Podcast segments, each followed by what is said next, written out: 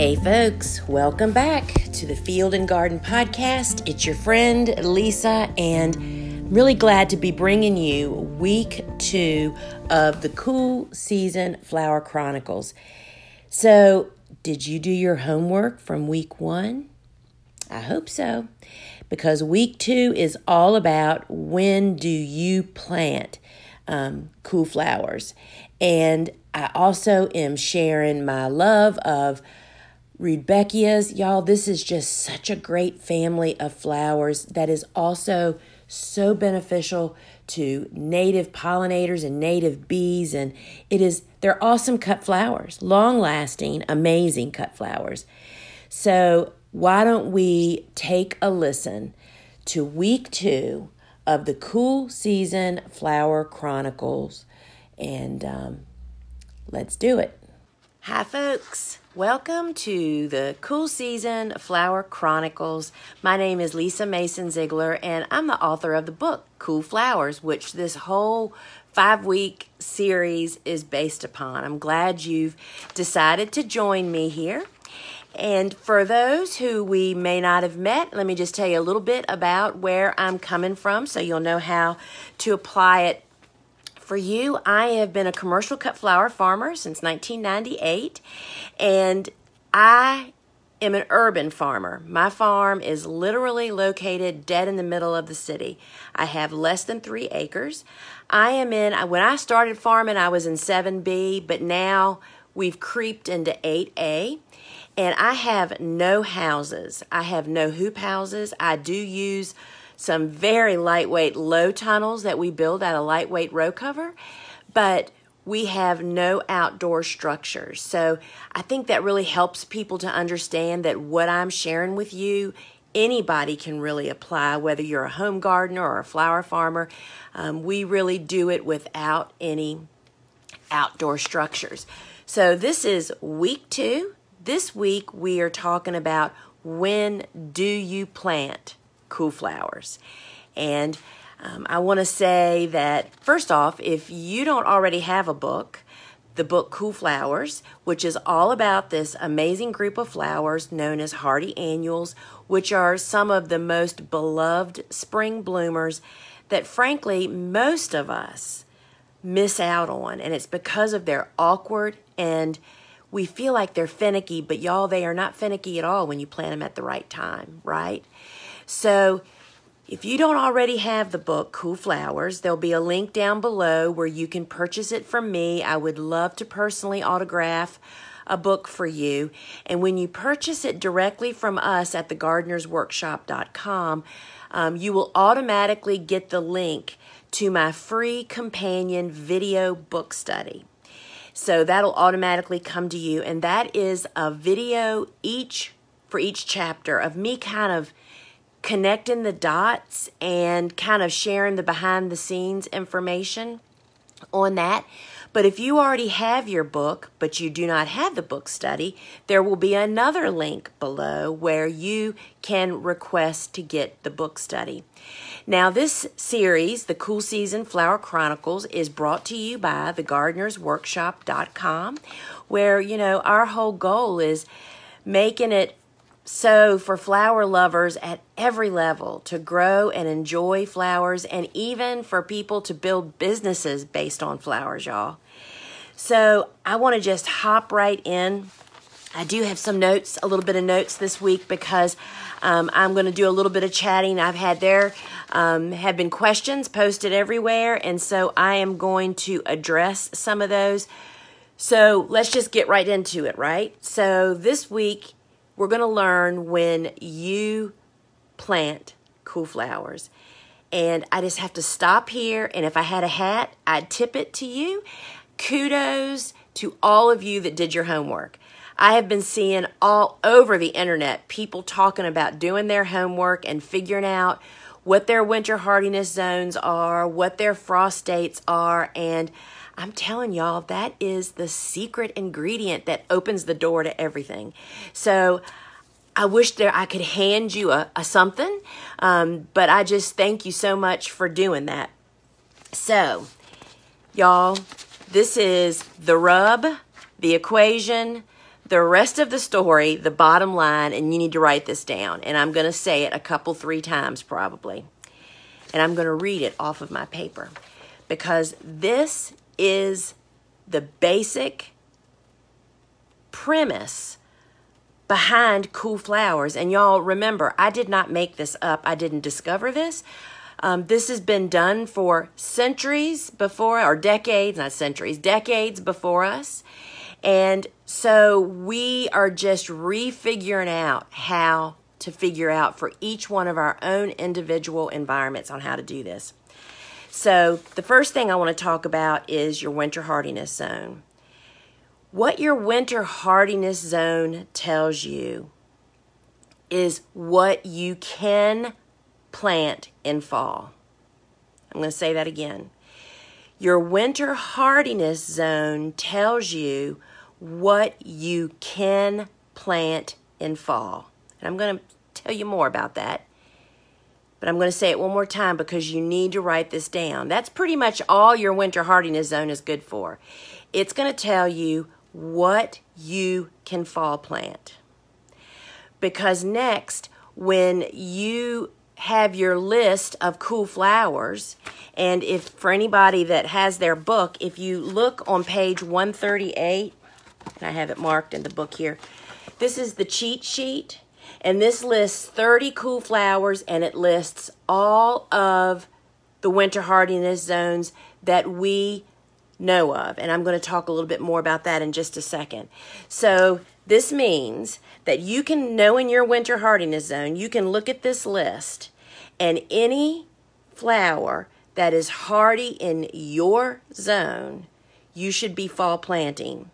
And yes, we can plant again in very early spring, and we're getting to that. But that's all we're focusing on right now is figuring out what you could fall plant. So, wait a minute, I got away from my notes already. So when you add in to your winter hardiness zone what the plant's winter hardiness is, that starts your list. So I want you to make two lists. You're going to make a list of the things that are eligible for you to fall plant, and then everything else you can plant, and I want everyone to get in the habit of calling it this very early spring. Because if you just say spring to somebody, they're thinking, you know, cool nights and warm days. That is not when we're talking about the second planting window for cool flowers. Very early spring for us here, oftentimes we even have snow on the ground. So you're going to make a list and you're going to have everything that you can plant in very early in fall. And I will say this that if you do have a hoop house, that buys you one zone. So let's say you're in zone six. If you have a hoop house, that means that zone seven stuff can surely be planted into that hoop house. So that's going to start your list of what things you can plant fall versus very early spring. Okay? Now let's talk about your frost date for just a minute. Well, for maybe for a couple of minutes actually. Your frost date is what tells you when you can actually that window of opportunity that you should be shooting for to plant. So I've heard, I've been reading a lot of um, tr- people having trouble of finding their frost dates. And I would say, I mean, there are surely some people, there's people that live in places that have no frost dates. And I, have got some of that stuff in my questions. I call them the hiccups. We're going to address some of the hiccup issues. But I want to just say, repeat from last week you need to go to reliable sources. We're talking about a historical expected frost dates. That means not just the last two or three years. I'm talking about getting connecting with your extension office or going online and finding a reliable website that you can um, look that up because this is based on several years historic information. And yes, I know about climate change better than anybody. I mean, I'm living it. But you have to have a jumping off point. Um, you can't get caught up. And I've already read about some people getting very caught up in worrying about this. Y'all just get the information. We're going to pick a variable date out. If you have two or three conflicting pieces of information, we're going to find the medium, and that's where you're going to jump off. Because I'm going to tell you the greatest fail of cool flowers. That's not planting them at all. and there are so many people that do that because they just are so afraid of doing it wrong. And y'all, it is okay. I planted wrong for a long time. Do you how many mistakes I made to get to be able to plant all the stuff that I plant now? So, your frost date tells you when that planting window is. It's not telling you what you can fall or winter or very early spring plant, right? So your winter hardiness zone tells you what you can plant in fall we can all plant in very early spring, some of us at a little bit different timing based on your conditions, but everybody can plant in that second window typically, but there's some hiccups there too, y'all. You just live and learn based on experiences. Your frost dates are going to actually help you drill down to when that actual date is. So, let's talk about those planting times. So, for me on this list, um, I'm just going to stop and just say this about the zones that are listed in Cool Flowers. So, on that page 138, and this is the cover of the book for anybody that hasn't seen that. Um, on page 138, which is this cheat sheet, you'll see that there's probably there's a lot of sevens in here. Winter hardiness zone seven which is basically what I was when this book was written. Um, and I've squeaked over to eight now. But many of these flowers, we could not find any other documentation to be able to know if they were winter hardy to a colder zone than me. But I will tell you that since Cool Flowers has been printed in 2014, there are so much experimenting and successes. Um, and I will mention, I mean, for instance, Bupleurum and Bells of Ireland, both of them I know are at least one more zone colder, winter hardy in a colder zone than what's listed in Cool Flowers.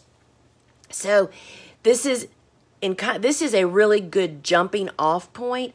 But if you live, um, if you're like me, where you're living on the edge of a zone, for sure go for the colder zone. No question about that. All right, so what is the planting window, right? So if we're just going to work from my my first expected historic frost date is mid-November. So that's November 15th. So the window of opportunity, the best window of opportunity to plant is six to eight weeks before that date. And why is it six to eight weeks? Because there's two ways that we plant plants, right? We direct seed plants and we plant by transplant. And we're going to talk about that in on week four. By planting either one of those at that time, the six to eight weeks before your first expected frost date, that allows Let's take the seeds first. Those things that love to be direct seeded. Let's just use larkspur is an excellent example of that. By planting that seed in the garden six to eight weeks before your first hard frost, assuming that larkspur is winter hardy in your zone, that gives it six to eight weeks to sprout and to form into a little baby plant. And that little baby plant was what's going to go through winter. The second choice would be, or the second thing to look at is a transplant. So, snapdragons or sweet William, both of those are classic transplants that are planted. We obviously have to start them several weeks before that planting window, right? Because if I'm supposed to have a transplant ready to go into the ground six to eight weeks before my first expected frost date, then I have to start it before then, and I'll address that in just a moment. By planting that transplant six to eight weeks before my expected frost date, that allows the transplant the opportunity to become established before it goes into winter. So, the six to eight weeks before your first frost date is the window of opportunity to plant seeds and transplants. That's a very common question that we get. Well, is that for both? It is for both because both of them need time to become established before winter sets in. That's the whole point of that six to eight weeks. However, I will tell you, um, I'm just going to add a lot of personal experience tidbits here. Um, direct seeding, and we, I do not direct seed anything in spring or summer, um, meaning warm season tender annuals. I only direct seed cool flowers. And so I direct seed several, five or six or seven, I forget how many different flowers, maybe actually more than that now different flowers, and my window of opportunity to direct seed or to plant for fall is mid September to October. Now, I've experienced many falls now, 22 of them actually, planting cool flowers. And I have experienced in the last five years that fall is kind of going on a little longer than it ever used to. So, what's special about cool flowers? They're cool season hardy annuals. That means they like it cool. So I now, as a general rule, plant a little later instead of a little earlier. You know, you have that six to eight week window. I always go to six weeks now and even push it a little bit more, which I'll explain. When you're direct seeding out in the garden, you can't push the envelope but so far because the seeds need some heat to break dormancy and to sprout. Meaning, if you try the direct seed in the middle of the winter, yes, that seed, if somebody doesn't eat it, will sit there all winter and wait for warm conditions um, in very early spring to sprout. But that defeats the whole purpose of planting in the fall. The poor purpose of planting in the fall is for the plants to become so well established during winter that they start earlier, they're better established, they're more abundant, more disease and pest resistant, and they're just better plants, right? So you want to direct seed kind of on time. You want to plant them in time enough that they sp- have their have the conditions that they need to sprout to form into a little baby plant before winter sets in. With transplants, you definitely have more wiggle room because you don't have to have that heat um, to because you're starting them all inside. You're going to walk out with a transplant and plant it. And I will tell you that's been the conversation over in our um, flower farming school.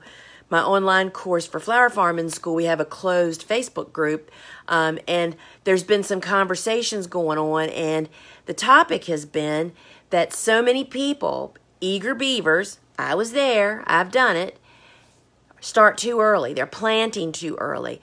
That I err even a little bit beyond that six weeks before my frost date to plant my transplants because what you don't want to have happen by planting too early, then having the fall go on longer. And this may not be such a issue for those of you that live in really cold, you know, zone 3, zone 4 and zone 5, but those of us that live in zone 7 and 8 and 9 in the lower half of the United States, we have watched our cool flower transplants either cook alive if you use bio we use biodegradable film, black film, um, and we use the black because that helps the transplants grow during the winter from the sun, keeping the roots warmer, right? We've watched our transplants cook alive because fall just was way hotter than it was supposed to be. Or, worse yet, it's just warm until way past your first expected frost, and the plants grow way too big. Uh, we had Ammi majus. Uh, I think of that because Ammi majus is a flower that we never have enough of, and it's a very important crop to us. Um, Ammi majus, I think two or three winters ago, was hip high going into winter. Of course, it all got winter killed because it was too big. So that's what you're trying to avoid. So the moral to the story is direct seed, particularly kind of close to what your window of opportunity is, so you allow enough time for seeds to germinate, sprout into a baby plant before they head into winter. you have a little bit more wiggle room when you um, are planting transplants. And we're going to talk in week four about which way of those you're going to go and all the details about doing that. So, I already shared that my zone has changed. Um, you just have to do the best you can, y'all. And this also, you know, I'm not a really great record keeper. I mean, that's just not one of my strong suits. So, you know, if you are a great record keeper, um, one of the things that I share, I think, in all both of my books and really hit home in Flower Farming School is all about the big calendar. Um, the big calendar is the brains, the lifeline, the cash flow of this farm because it tells us when to do everything. If you were to write down what your highs and lows were, that's where I would write that. But you have to, I mean, there's just enough reliable resources that you really should not have to do that. So, here again, I'm going to repeat it before we move on. Your winter hardiness zone tells you what you can plant in fall. If it's winter hardy in your zone, for sure fall planted. And on page 138 of Cool Flowers is a one sheet transplant um, winter hardiness guide that will tell you what the plant is hardy to, and if it's hardy in your zone, you plant it. I put a link at the head of this Facebook um, feed that you can get the Cool Flowers planting guide which will help you even further to do that. Between the planting guide, the list in cool flowers, and knowing what your winter hardiness zone is and your, your frost dates, you will be ready to go. So I'm just going to kind of hit on a couple of these hiccups that people um, have expressed trouble with. For one thing is I've had a lot of questions about people wanting asking about succession planting with cool flowers. Succession planting with cool flowers is very different than the warm season tender annuals. Um, so the two windows of it really depends on where you are. If you're in zone eight and nine, um, you can maybe even do some succession planting through the winter because you're not that cold and you know our ground doesn't even freeze here so we can plant through the winter the problem the question is is it actually beneficial to do that and i have found for us it is not that we fall plant and then we very early spring plant and the very early spring planting is um, not everything. So let's talk about very early spring. I almost forgot that, y'all. Very early spring planting, and that's how you should refer to it, is six to eight weeks before your last expected spring frost. So for me, my last expected historical frost is mid April. So for us, every year, Valentine's Day is like our eight weeks from that last date. So that is when we would plant anything we're going to plant again from fall and i'll just stop right here and i've done um, a little a lot of that i mean back especially in high production we planted everything that we could in fall and then we planted again in very early spring and in addition in very early spring you plant everything that you couldn't plant in the fall because it's not winter hardy for you those plants will still can take cold. They just can't take the deep, brutal, long cold of going through winter. So we can all plant up to six to eight weeks before your last spring frost. Okay, so for us, that's like Valentine's Day. But here is the the real point with this, and we're going to talk deeper about this next week when we're talking about preparing and making your garden a little bit more hospitable to cool flowers um, is y'all I totally lost my train of thought. I shouldn't even have thought about um, your six to eight weeks window before your last spring frost is you have to prepare that planting area in the fall I don't care when you plant. People in Alberta, zone three, people in zone eight and nine, if you are planning on planting anything in the very early spring, which for us, we typically have snow on the ground a lot of times. But if there's not snow, it is wet and it's you cannot work the soil. So regardless of whether you're going to plant in the fall, if you're going to plant anything in the very early spring, you need to prepare it. And that is one thing. If you're a flower farmer, um, I also did a, a little mini course, online course that's available called Cool Flowers Beyond the Book for Flower Farming. Because Cool Flowers is really a home gardening book. And in that little, it's a $20 online course, and the link will be below this here. Um, it takes the concept and applies it to farming, and it's just me rattling off all of the concepts and how to apply them in farming, in addition to some new cool flowers that aren't in the book.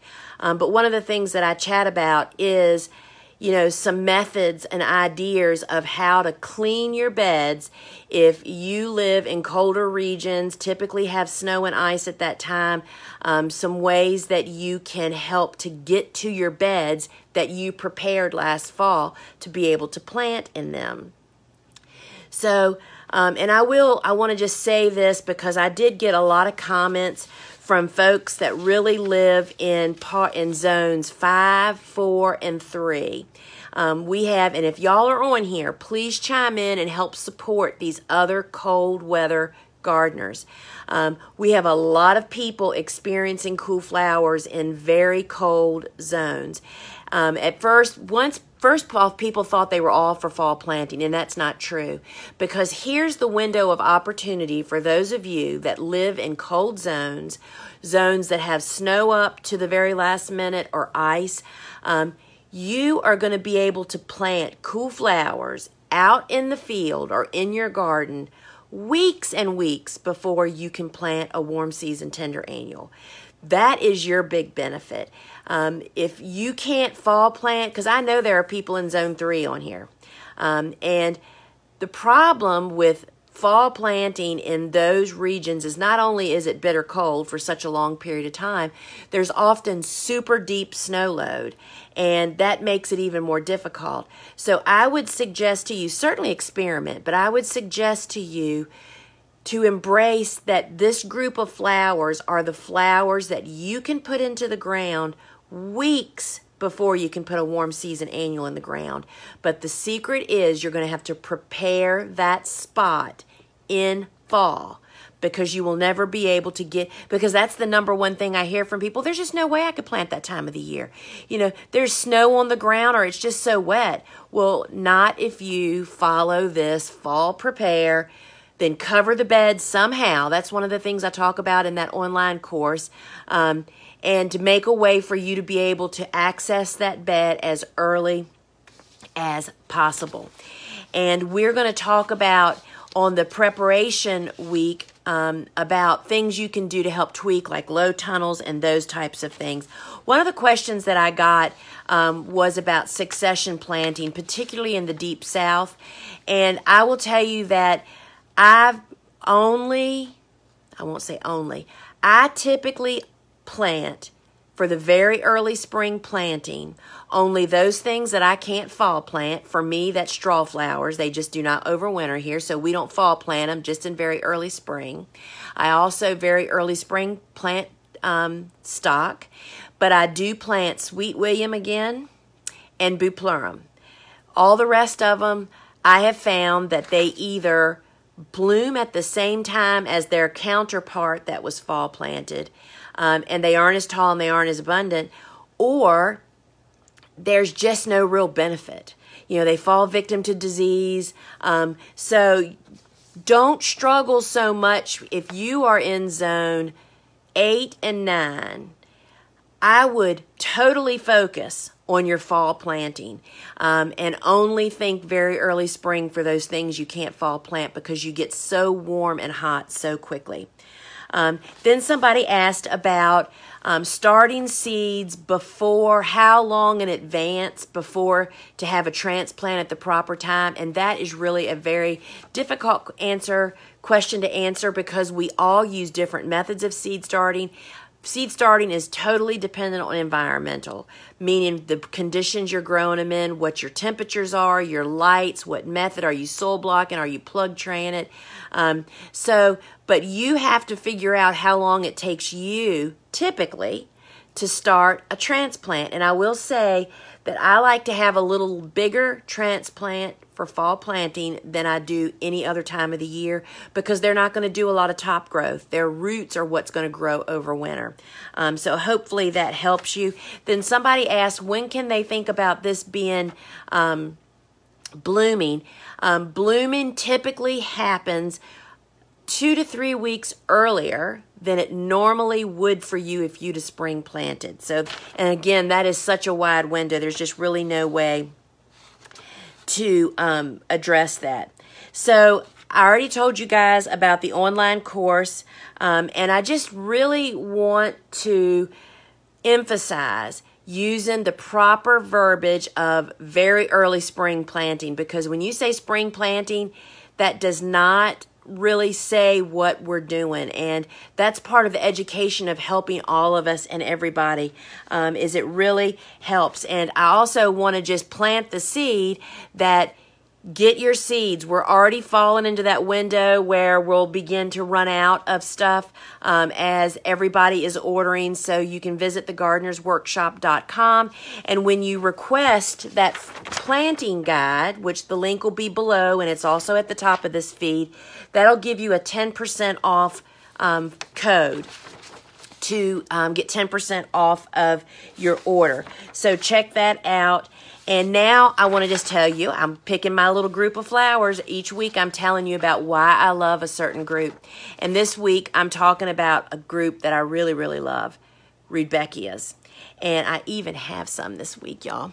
Um, Rudbeckias are a really important group of flowers um, as a flower farmer, as a flower gardener, and as a pollinator native plant um, native bee person. Sorry, y'all, my nose is t- killing me. Um, and Rudbeckias are amazing. Um, I have five that I grow typically, and all five of the links will show up in this feed here. Um, and I want to share with you first. I always say, you know, the one I have in my hand is my favorite, but this really is my favorite. Don't tell the rest of them. But this is Rudbeckia triloba. And this is the best little filler. Let me find the best way to show you this. This is the best little filler flower. Anybody that makes bouquets loves this stuff, y'all. This is probably why my nose is itching. Um, and this is actually, these flowers are from last Monday. I cut these before the storm. And I mean, look at this. I'm trying to get the head so you can, can you imagine having this in a bouquet? Um, so Rudbeckia triloba, which um, all the seed links will be down below, is a late blooming Rudbeckia. And I will tell you that there's a lot of Rudbeckias out there. And um, there are others that bloom later in the season. They all have to be fall or very, very early spring planted because the, most of them are day length sensitive. They don't bloom in late into the fall.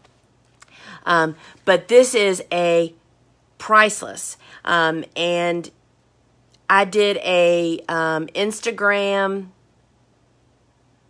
Insta TV walk on my triloba patch. You need to go over and check that out. You can go to our um, Gardener's Workshop farm over there and check that out. Um, so that's really important. My other favorites Probably my two most go to for bouquet making and our commercial customer favorites are Prairie Sun and Goldilocks. Goldilocks is a double and it's a little smaller. Um, we also grow Indian Summer, which is the really big one, but I find that sometimes it's just too darn big, y'all. It's like big sunflowers. Some, they aren't all usable, and they're sometimes hard to um, hydrate because of that. But I find that Prairie Sun, which is the green eyed one, is smaller and our customers love them, our bouquet makers love them, um, and they're just so very, very useful.